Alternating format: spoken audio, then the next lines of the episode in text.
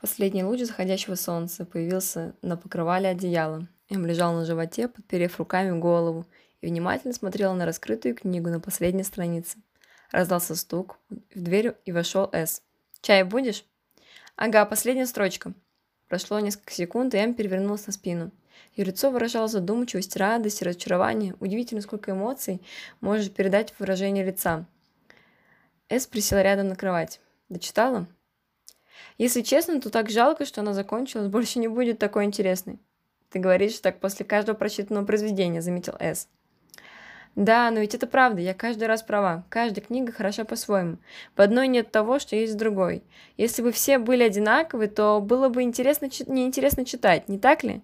Может быть, я читаю и на одну тематику фантастика, любовь, но в каждой есть своя изюминка, которую я стараюсь извлечь, рассмотреть внимательно и понять, что именно имел автор, говоря об этом.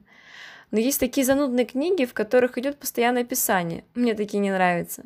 Меня интересуют действия, быстрая смена событий. Это так захватывающе. Ты читаешь, погружаешься в тот мир, ты становишься одним из героев, следуешь по пятам за персонажем, переживаешь, радуешься событиям, которые с ним произошли. Но ты также совершенно не представляешь, что будет же дальше, на следующей странице.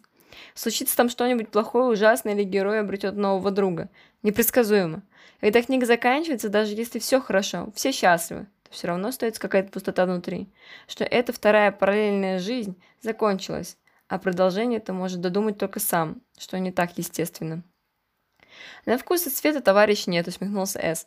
Книги должны быть о том, к чему лежит твоя душа, иначе тебе действительно будет неинтересно.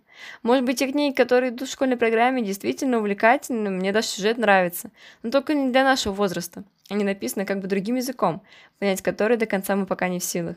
Мы не способны окунуться в тот мир с головой, потому что у нас недостаточно жизненного опыта, который мог бы, помог бы ощутить то, что чувствовали те люди, живущие далеко в прошлом.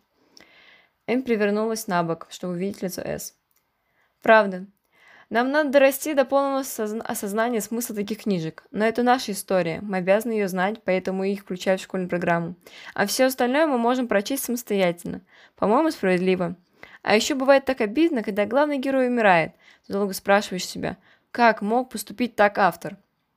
Это очень грустно. Но это больше похоже на реальность. К сожалению, мы не вечны. Автор хочет подчеркнуть это, убив персонажа.